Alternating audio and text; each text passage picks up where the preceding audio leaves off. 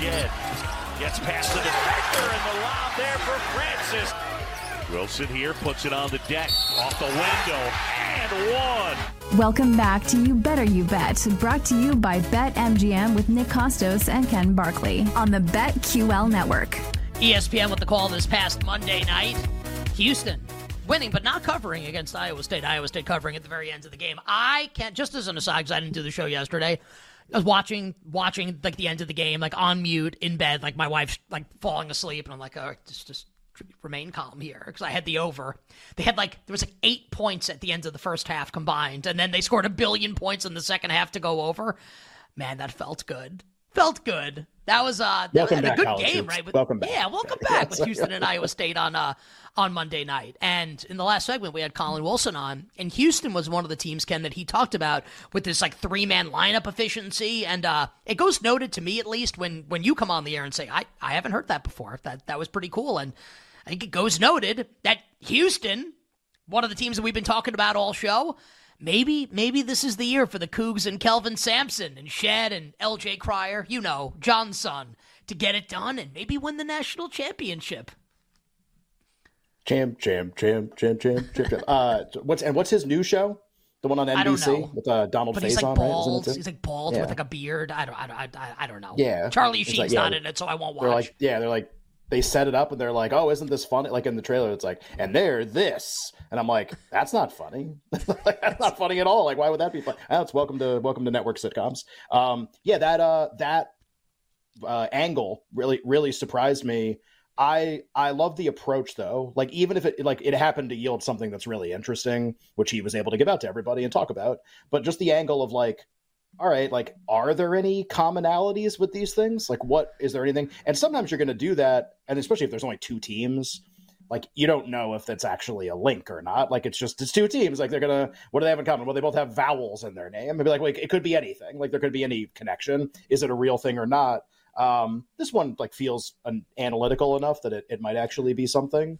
And honestly, just what it speaks to, like, li- listen to what he's trying to say. Like, all right, like these three man combinations, like, what does that speak to? You know, like good players who are good at basketball and are good at doing stuff when they play together. Like I just, you know, it's like, well, okay, that seems pretty. That's pretty pretty good idea. Pretty good to have some players that do that. Um, that Houston like has that many of them is probably unsurprising because they their record's incredibly formidable. Their stats are incredibly formidable. I don't think that's surprising. The fact that Iowa State has some of that is eh, just interesting, I guess would be the right way to put it. Because like, what's the difference between Iowa State and Purdue?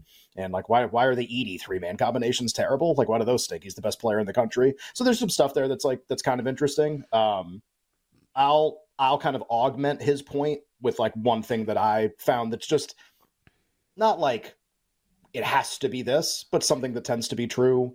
Um, and the three man combinations, I guess, kind of plays into it. Uh, it's really rare to have teams make deep runs and especially win uh, that are deep that use a lot of different players. It's actually not something that ha- you actually and think about how the NCAA tournament works and think about how it's different, right? Um, you know, neutral sites, sure, uh, but I would think more about like the timing of the games. Seventy-five commercial breaks. They don't. They take a the team calls a timeout. They take a commercial break. If it's four oh two to play, right? Yeah. How many times have we seen this at 403 to play? You know, team calls timeout. All right, we're going to take a break. Come back. Stoppage at 359. Well, that's the under 4. Let's take another commercial break. Like let's do it. And um and they're, you know, reckless almost with how, with how they do those things. And okay, like how, what would that benefit if you were a team? Uh, it would benefit resting. Let's say you only use six players.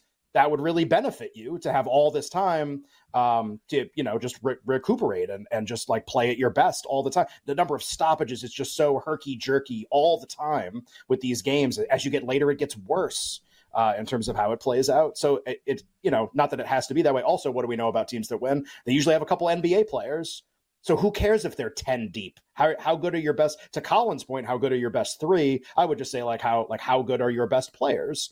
And that comes across in a couple different measurements. KenPom does like percentage of like points that come from the bench, bench continuity, all these kind of different like ways to to look at this stuff and you do find that like really only one like deep team has ever won like a team that plays 9 10 11 guys. It's one of the north carolina teams because like roy would do that sometimes. If he had a lot of talent he would play a lot of different players. I think it was the team that beat gonzaga. It was probably pretty deep honestly just because i'm thinking about the other ones and they were all like six deep with four nba players so it probably well they had those. the one when marvin um, williams was the second pick in the draft and he, he was, didn't even start. man yeah. Yeah, it was a which, but like quote unquote sixth. I mean, just you know, because there were also a lot of other NBA players on the team. Like Tyler Hansbrough was on that team. Ty Lawson was on that team. Wayne Ellington was on that team. Uh, these guys all played in the NBA. So just, uh, I'm sure you know, a couple of the other guys did too. So it's just kind of interesting. And so they're they're the only kind of like quote unquote deep team, and everybody else, it's like they're they're shallow. I guess would be the right way to put it because it's the opposite. Um, they play six they play their best guys to the absolute limit because their best guys are really good. And that's, I don't even know if that's like saying anything that would surprise people or that people would think about things a different way. I'll give you a team that's super deep and that plays a ton of guys that people really like. It's funny that Colin likes this team with, despite the three man stuff. Auburn plays a million guys. They play, they're one of the leaders in the country in terms of playing guys off the bench and playing so many different combinations. Uh, my opinion would just be tough to win that way in the tournament. I'd rather have like a really small number of excellent players and I get 20 rests for them during the game than win like in the regular season when people are exhausted and you're going Tuesday, Thursday, Saturday, whatever you got schedule wise, hostile environments, and you can run out a lot of different lineups. You can tire the other team out. Harder to do that in the NCAA tournament. Play Thursday, Saturday, Friday, Sunday. You get a few more days off ton of stoppages. It's hard to run a team out of the gym when you uh, when you do that. So the bench part comes in, and that, that relates to what Colin was doing too. Now, tell me something, Ken. Uh, deep versus shallow. Um, it seems like one of the critiques of UConn this year is that UConn is not as deep as they were last year. And I think what you're going to say is that it really who, who cares basically once you get into the tournament and you've got a billion good players potentially and, and, and a coach now with, with a national championship on his resume, just as like a UConn specific point they're uh they're just they're interesting. They're they're talented enough to win. I don't think anybody who watches them, I think there's no question about that. Um, and I think there are teams that are not talented enough. Iowa State would be a team like uh, the three man stuff's great. Maybe they make the final four. Maybe they make a deep run. I they don't strike me at all as a winner. I don't think they have enough good players to be a winner. And I could be wrong about that, but like I'm gonna I'm to approach them that way. That's my opinion about them. Um, UConn's got enough talent, obviously. Uh, they are a little like they do go pretty deep in terms. Of they're kind of like in between. It's a little weird. Um, it doesn't look like how champions look sometimes in just in that way. But in, in, the end, like they're gonna they're gonna fit comfortably in any test that you're gonna run. It's just uh, I said in the first hour, it's just this the specter of last year's team is just chasing them, and like, are they gonna are they going to be worse than last year? And then I'm just going to be out. Uh, and that's going to, and by the way, if that happens, because if let's say uh, let's say UConn loses a couple games here, be like Ken, what if UConn struggles down the stretch? What if they uh, what if they don't play very well? Yesterday, I basically made a point of being talking about how how many teams I didn't like and why I didn't like them. Be like, well, who would you bet then? Like, let's say UConn struggles. What are you going to bet? Purdue? You're going to bet Houston? You bet whatever? Um, I bet Arizona, and that would be it. Probably at this point, that would be the only other team I'd be interested in.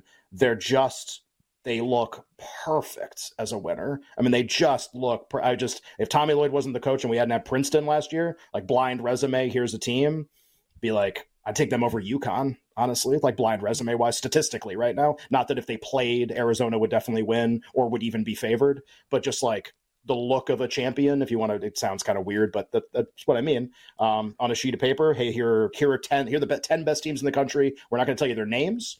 We're not going to tell you who the coaches are but here's all your criteria, and here are the 10 teams. Arizona would be the first team I pick. Wouldn't, wouldn't even be close.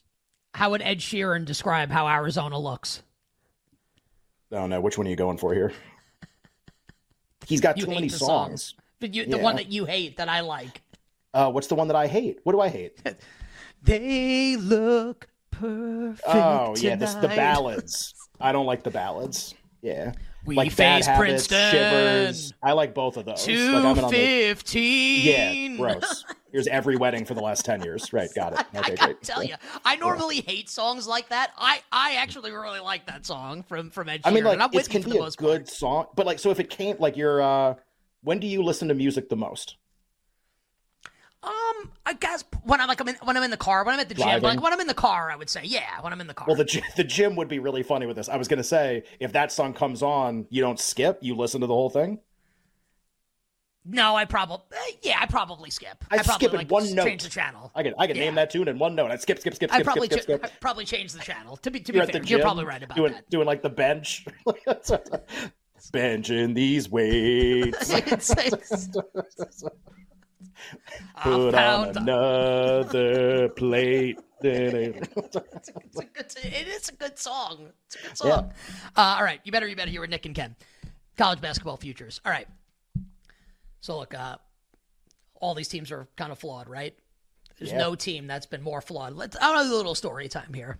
Oh, than our than our than our friends, the Purdue Boilermakers. I actually, I, our story begins in 1992, which is the first year that young Nick Kostos, at nine years old, and I and I remember like vividly watching Duke Kentucky with my late father, and my dad had uh, Duke. In his bra- in his office pool where he used to work in Port Washington on Long Island, and his boss had Kentucky in the regional final, and that would basically decided who won the office pool. Laettner hit the shot. I remember watching it with them, and like that was really great. My dad won the office pool. I had that year. I'm like nine years old, whatever. Like just getting into college basketball really for a couple years at that point. Took Indiana with with Calbert Cheney, one of the one seeds, and Indiana did not did not make the Final Four. That was my my first experience with heartbreak in the in the NCAA tournament. So we'll fast forward a couple years. The first year I ever won an office pool 1994, which is the year that Arkansas uh, beat Duke in the national championship game, the Grant Hill Duke team. And I really thought that Purdue was going to the Final Four that year. Duke beat Purdue in the Elite Eight, and that's Calbert Cheney, and that's did Napoli just score? Yes, put it on the board. You jerks. Yes. Napoli interrupted yes. story time.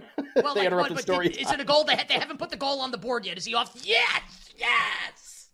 Yes. Okay. Sorry. So. So back to the early Glenn- 90s. So, so we're, we're traveling back in time, 2024 to 94. I thought that Gene Keady and his hairpiece and Glenn Bidwakato, one of the great toupees in the history Katie? of Is toupees. that how you pronounce it? Katie? Like, Gene Katie, what did I say? Keedy, Jean Katie, yeah. Yeah. Uh, Yeah, all right. great, great hairpiece. Glenn Big, Big Dog Robinson. I thought they were going to the Final Four. They lose to Duke in the Elite Eight, and that would kind of like set the stage for years of Purdue futility in the NCAA tournament. How about like 1996? People forget about this this game. Purdue is the one seed in their region, lose to Georgia in the second round. Georgia would end up ultimately playing John Wallace in Syracuse in the game when John Wallace had the buzzer beater as Syracuse went on to the national championship game and would lose obviously to Rick Pitino and Kentucky. They were the number one of the number one seeds in 1998, lost to Stanford en route to Stanford, making the Final Four. That's the Utah Kentucky. Uh, that's the Tubby Smith National Championship with Kentucky. 2011, getting absolutely blitzed by VCU. 2016, going down to Chris Beard, not Texas Tech. Arkansas, Little Rock. We can go to 2021 losing to North Texas. Obviously, 2022 losing to St. Peter's, and last year the 116 debacle against FDU. But Ken, I want to take the story to 2019 because maybe, just maybe, like the funhouse mirror version of, of what could have happened in college basketball. What happens if Diakite does not make that shot for Virginia? If Virginia does not get that incredibly fortunate series of events at the very end of that game, you know, Virginia goes on to win the national championship. Could that have been Matt Painter, Carson Edwards, who dropped like 45 points in that game, by the way. great. And Celtics, Celtics. He played a little bit. I always thought he, was going to make it. Undersized guard. I guess it was, it was going Well, to be tough for him, but Well, he he got guys like four because it was 40 points in a big NCAA tournament Yeah. game. You'd think he could Just probably at least score in the NBA. What happens if that game goes differently? Does Purdue take down Auburn in the national semifinal? Do they get revenge against Chris Beard and Texas Tech in the national championship game? Maybe. Purdue has run the gamut. They've lost in they've actually lost in every way imaginable basically en route to the final four. Almost all of them making it to like the cusp of getting there and they've lost in the first round at a 116. Zach Edey's back this year. They've got guards that can stroke it from downtown.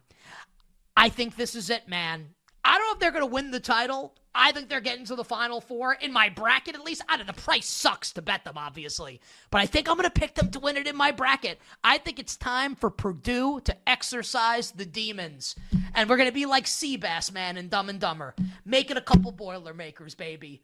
Purdue and maybe Houston also, but Purdue. It's time. it's time to paint the masterpiece. And maybe Houston. Ken Barkley. And maybe Tennessee. And, and maybe UConn. And, and, maybe and Arizona. also maybe Arizona. maybe Arizona. Not Tennessee. Rick. Barnes. Rick Barnes is a bridge too far. So It's just- I'm yeah. I'm gonna pick Purdue to win my bracket. I won't. Like, the, Great. the price is stupid, but I'm I'm gonna pick Purdue. Wait till the region price comes out. Be like, oh, I'm going to bet them to win their region. What are they? Minus 150. Oh. Sounds great. and then guess what? And then what are they gonna do? Lose in the first round. It's gonna right, be awesome. exactly. Per don't. Right. Oh Exactly. man, uh, Purdue don't do Good it. for you. Well, too late. I'm in.